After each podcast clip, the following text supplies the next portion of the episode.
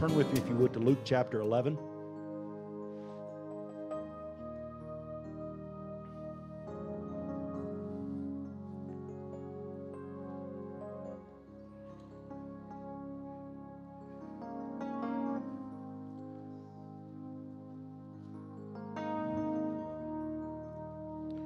Gospel of Luke, chapter 11. And I'm going to begin reading at verse 5.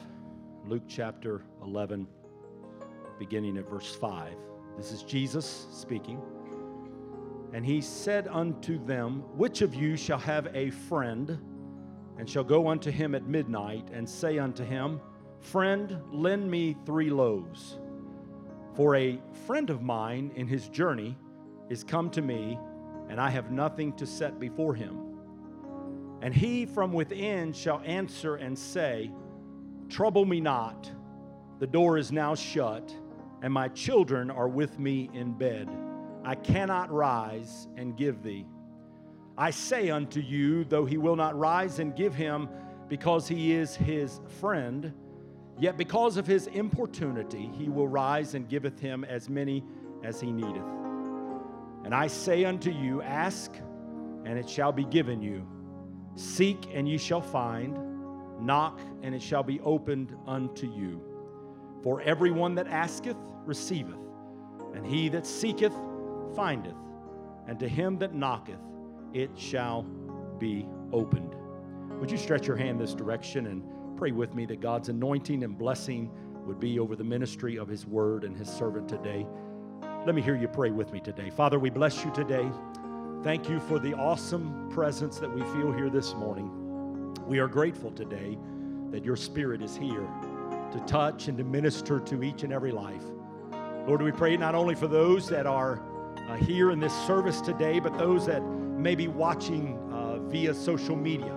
Lord, that you would bless them and touch them, that the word would minister to their heart and their soul and their life. God, I pray that you would take this servant, hide me behind the cross, and let only what you desire to speak be that that is communicated. Touch every ear to hear and every heart to receive. And for all these blessings, we give you thanks and we give you praise in the wonderful name of Jesus. And the church said, Amen.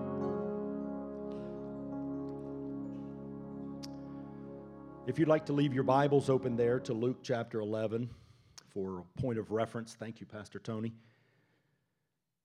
I'd like to entitle this message with a question Which friend is Jesus? Which friend is Jesus? This parable is like many others in the teachings of Jesus, has to say a lot about prayer and being persistent and being committed to prayer and believing that as you pray that God will hear and answer your prayer and meet your need. God does hear and answer prayer. Amen. But for a few moments this morning, I would like to approach these verses from a different angle. And I'd like to talk about friends. Jesus is sharing this parable, and I came across this parable many, many years ago. And one time when I was reading it, this thought just kind of jumped into my spirit that if Jesus himself was in this parable, which friend would he be? In this parable, there are three friends. They are not named, but my question to you today is if Jesus himself was in this parable that he's communicating, which would be the closest to the attitude, the personality, the position of either of these friends? We have three friends the traveling friend, we have the host friend, and we have the neighbor friend. And I want to look at each one for a few moments today. First of all, there's the traveling friend. This friend has traveled probably for several miles, maybe hundreds of miles, during the day when the sun is intense and it is hot and the air is dry. Or maybe he's had to, because of circumstances, travel a long distance at night when the sun has gone down and it has become bone chilling cold. This traveling friend is a friend for sure that is in need. He is thirsty. He is hungry. He is weary. It takes us no time at all to realize that Jesus is not the traveling friend. He could not be the traveling friend. You ask, why could he not be the traveling friend? Well, let me just say this Jesus is never hungry, for he is the bread of life. In Psalms chapter 105, verse 40, in fact, it tells us that he rains down bread from heaven. In John 6 33, Jesus called himself the bread of God that comes down from heaven and gives life unto the world. We also know that Jesus is never thirsty. In fact, in the Word of God, it said, He said these words of Himself I will pour water on the one that is thirsty. In Psalm 66 and 9, it says, You visit the earth, O God, and you water it. And Jesus said of himself in John chapter 7 and verse 37, he said, If any man thirst, let him come unto me and to drink. He is never hungry, he is never thirsty. And finally, I would say to you today that he doesn't need to travel because not only is he all powerful and not only is he all knowing, but he is also omnipresent. Oh, hallelujah. He is everywhere and at all places at all times times, right this very moment, no matter what you find yourself in the situation you find yourself in, I submit to you, according to the promises of the Word of God, that He is a right now, very present help in the time of your trouble. I like the way the psalmist wrote it when he said, uh, Whither can I flee from your presence? If I ascend up into heaven, you are there. But he also said, If I make my bed in hell, you are there. I'm telling you, I'm glad today that He is a friend that sticks closer than a brother, that said, I will never leave you, I will never forsake you, but I will go with you always, even unto the end of the world. Let me say to someone in the house today, there may be many moments that come to your life where you can't see Jesus, but there is never one moment in your life where Jesus can't see you. Well, praise the Lord. Then there's also the host friend in this parable. The host friend, the traveling friend, has traveled a long way and he's looking for a place to stay. He's looking for some food, he's looking for something to drink. And there is a, a friend that he has gone to, and he is the host friend. This host friend, he has a good heart, but on this particular occasion, he wasn't prepared for his traveling friend. He didn't have the supply, he didn't have the provision to care for his friend that had come from afar. His friend was exhausted and tired and hungry. If you're a student of Scripture at all, you know that in the Eastern culture, when, when uh, a, fr- a tired traveler came by your home, they were always received and welcomed. In other words, there was a banquet that was prepared uh, for a stranger. How much more so for a friend? friend that was coming from afar. The best milk that you have, you would offer to them. You would kill the fatted calf for strangers passing through. Imagine how much more for a friend. I went back way back in the book of Genesis, and you'll find that 99 year old Abraham had three visitors one day, and the Bible says that Abraham ran to the stall, 99 years old, ran to the stall, got a calf, and killed the calf while Sarah prepared some, some milk and they prepared a meal for three strangers that was passing through. Well, this is not a stranger. This is a friend that has come uh, through. And I look at this and I think, well, I this host friend, no doubt he has a heart uh, like Jesus, but he does not have the uh, ability like Jesus. This friend wasn't prepared for his friend's arrival. And even though he had well he hadn't planned for unexpected company. And therefore, he was found wanting when his traveling friend came to town. Friend, this is not consistent with Jesus Christ, our Savior and our Lord. I'm happy to announce to you that Jesus, as a host friend, is not just ready for one tired, weary, hungry, thirsty soul, but he says to everyone in this room today, and he says it loud and clear Come unto me, all ye that and are heavy laden, and I will give you rest. Well, praise the Lord. I would submit to you today that He is the host with the most. Can you say that with me? He is the host with the most. Well, praise God. There's not anything that you have need of that He's not able to supply. That's why the Apostle Paul wrote and said, My God shall supply all of your needs according to His riches in glory by Christ Jesus. That's why he wrote in Second Corinthians chapter 9 and said, God is able to make his grace abound toward you, that you, having sufficiency in all things, would abound to every good work. He is the supplier of every need in your life. Don't despair. God is on the throne, Jesus is in your corner, and he, as the host, will take care of you.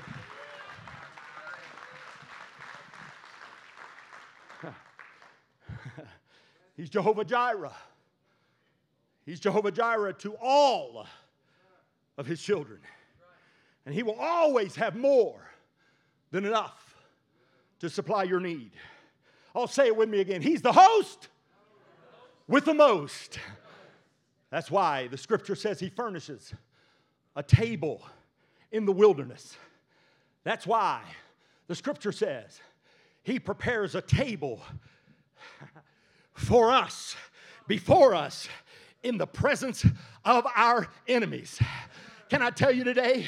While the hounds of hell are raging against you, while they have a target on your back, your Father, your, your Lord Jesus Christ is preparing a table for you to enjoy. The scripture says that in the Song of Solomon that he leads us to his banqueting table where he has a banner over top that tells us how much he loves us. You've come by way too late to try to convince me that Jesus, the great host, doesn't care about every single thing in my life. He cares about everything major to you. He cares about everything minor to you. Let me, oh my Lord, I feel the Holy Spirit. You know, we get so caught up in all of the major miracles that take place and we rejoice over those. And sometimes I think we forget that the what we would consider minor miracles are still miracles that come from the hand of the Lord. I say we thank God for the things we don't even realize that He does for us. He's the host with the most. Now, I'm glad for host friends that take care of me when, I, when they know I'm coming through. But you know what? There only comes along once in a lifetime if you're fortunate. I've got a lot of friends, acquaintances. I've got a couple of very close friends. But I have not yet found that person that says, call or don't call. Come, make the trip. My home is your home. Johnny will give up his bed. My wife will get up and make you biscuits and gravy at three o'clock in the morning if necessary. No one has made that offer to me yet. And I've not made that offer to anyone either. People on this earth, if you happen to have one like that, a friend like that, that says there'll always be a table spread, there'll always be a bed ready, There'll always be a warm fireplace, and more importantly, an ear to listen. Most of us haven't experienced a friend like that on this earth. But I'm telling you, there is one. Hallelujah. He'll host you on the Atlantic shores. He'll host you on the Blue Ridge Parkway. He'll host you at these altars. He'll host you in your home. He'll host you while you're driving. He'll host you when no one else is around. You don't have to make an appointment. All you have to do is show up. Let me tell you, if anybody could describe the host with the most, I would say the prophet Elijah could describe the host with the most because he hosted Elijah when he was running from Jezebel with a threat on his life. He was hosted by Jehovah when uh, the Lord provided for him with bread from blackbirds and a widow at Zarephath. I'm telling you, even when he was exhausted and suicidal, the Bible says the Lord provided angel food that he fed on for 40 days to come. I'm telling you, this world will fail you. Friends in the church will let you down. Your pastor will disappoint you, but there is one that will never let you down. He's a friend that sticks closer than a brother. He is the host, and he has the most.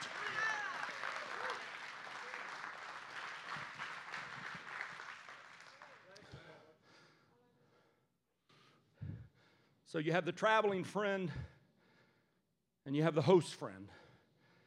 We've determined Jesus can't be either one of those. And then finally, there is the neighbor friend. This friend is asleep with his family, and when the host friend, sensitive to the needs of the traveling friend, yet unprepared, comes for three loaves of bread. I want you to notice two things. The neighbor friend has gone to bed.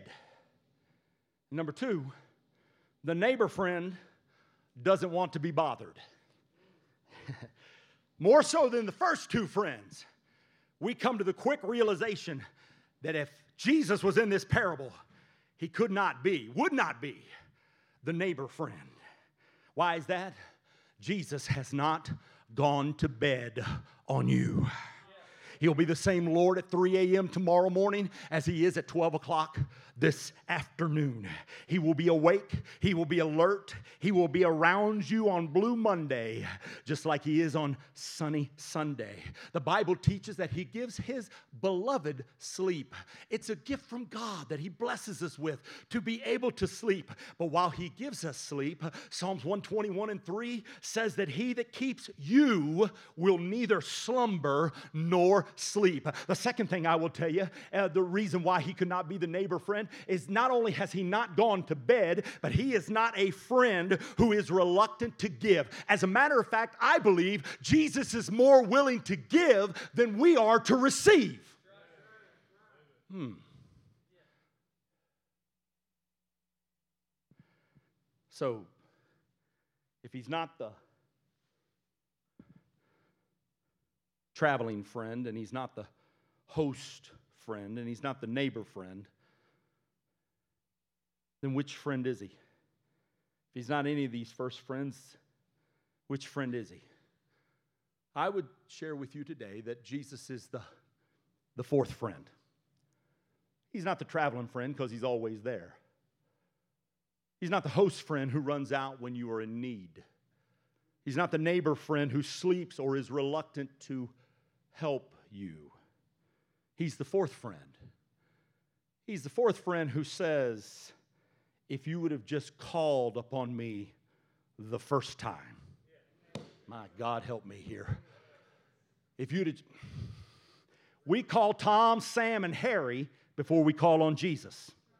We call the doctor, the lawyer, and the family counselor before we call on the Lord. We dial up the pastor and the worship leader and the fellow Christian before we ever bend our knee and call upon the name of Jesus. But I'm reminded of what God wrote in Jeremiah 33 3. He said it simply like this Call unto me, and I will answer you, and I will show you great things which you did not know.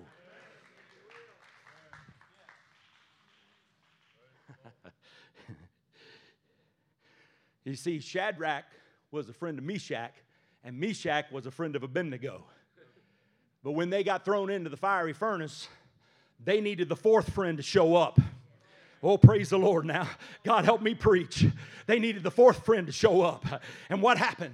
The king looked after he threw him into the fire that was so hot, it killed the people that threw him in. That's how raging hot the fiery furnace was. But then he looked into the fire and he said, What is this I see? I thought we threw three men in. How come it is I see four of them walking around and the form of the fourth looks like the Son of God? I'm telling you right now, that promise to those three Hebrew boys is the same promise to to you in Isaiah 43 2. When you walk through the fire, I will be with you, and the flame will not kindle upon you.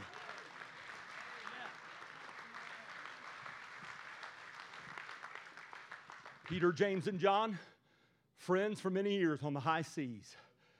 But they came to a place where they had to have the fourth friend. Man, I feel a Pentecostal shout coming on. They needed the fourth friend. They couldn't help each other out of this pickle that they were in on the high seas of Galilee. Oh, but praise God. Upon a mountain, the fourth friend was watching them and praying. Woo! Thank God he didn't stay in the mountain. He descended the mountain, walked on the stormy waves, and came to their rescue. That same verse in Isaiah 43 says, When you pass through the waters, I will be with you, and they will not overflow you.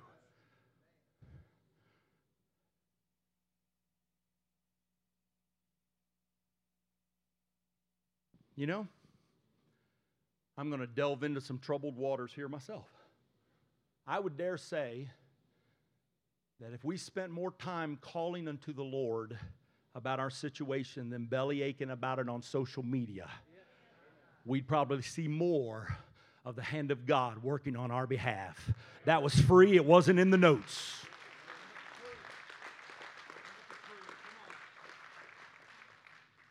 I'm to go back up here now.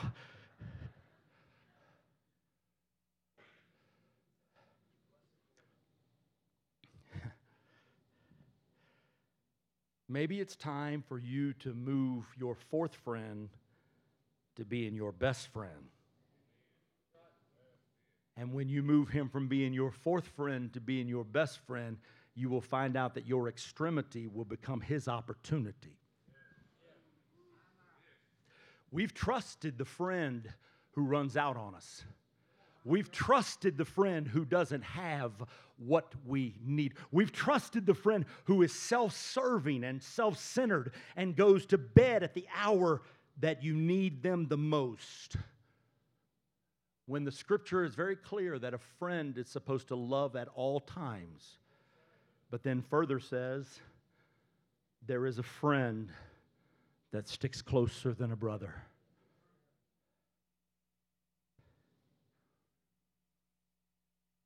Here you go, note takers. I know there's a few of you in the room. But for everyone here, get this in your spirit. Because most of us in the room, if not all of us, need a miracle of some sort. And unfortunately, too many of us, our miracle is our first priority, but Jesus is our fourth friend.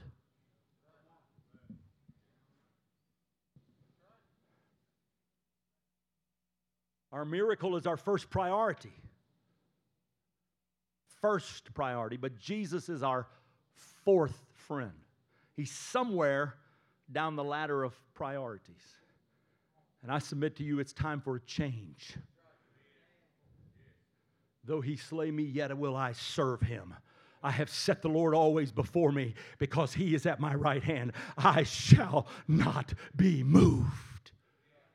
He will be my number one relationship. Not my child, not my spouse, not my coworkers, not my companion, Jesus Christ. I tell you, if you put him first, everything else seems to fall into place, doesn't it? I believe in prayer, and this parable is about prayer.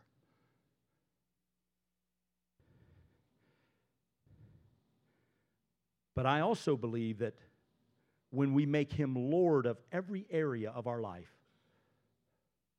that we begin to identify and see more clearly his hand moving on our behalf. Bow your heads with me if you would. Which friend is Jesus to you?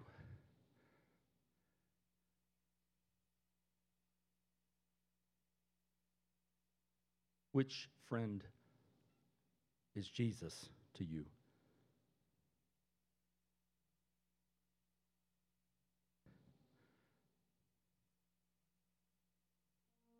Maybe you're here and you've never made a profession of faith in Christ. And this altar is certainly open for you today. But the Holy Spirit specifically directed me with a twofold invitation today. And I want to be very pointed, very direct. Your response to this invitation could be key to you seeing victory and miracles and overcoming in your life.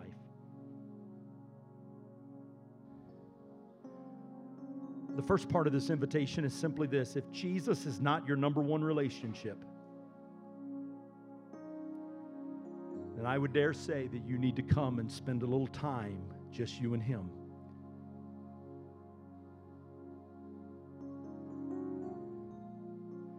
They're here. Lord, I know they're here. They're in this room. People's perception of them is that Jesus really is number one. But God, more than a shepherd or a fellow believer knows, you know the heart, whereas man looks on the outward appearance.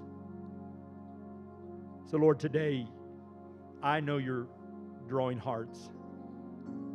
And in the name of Jesus, I pray that they would come right now to reestablish you as their number one relationship.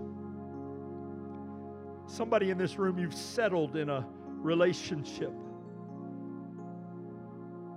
And that relationship has become more important than Jesus. The Lord, the Holy Spirit, is drawing you to come this morning. The second part of this invitation is just as important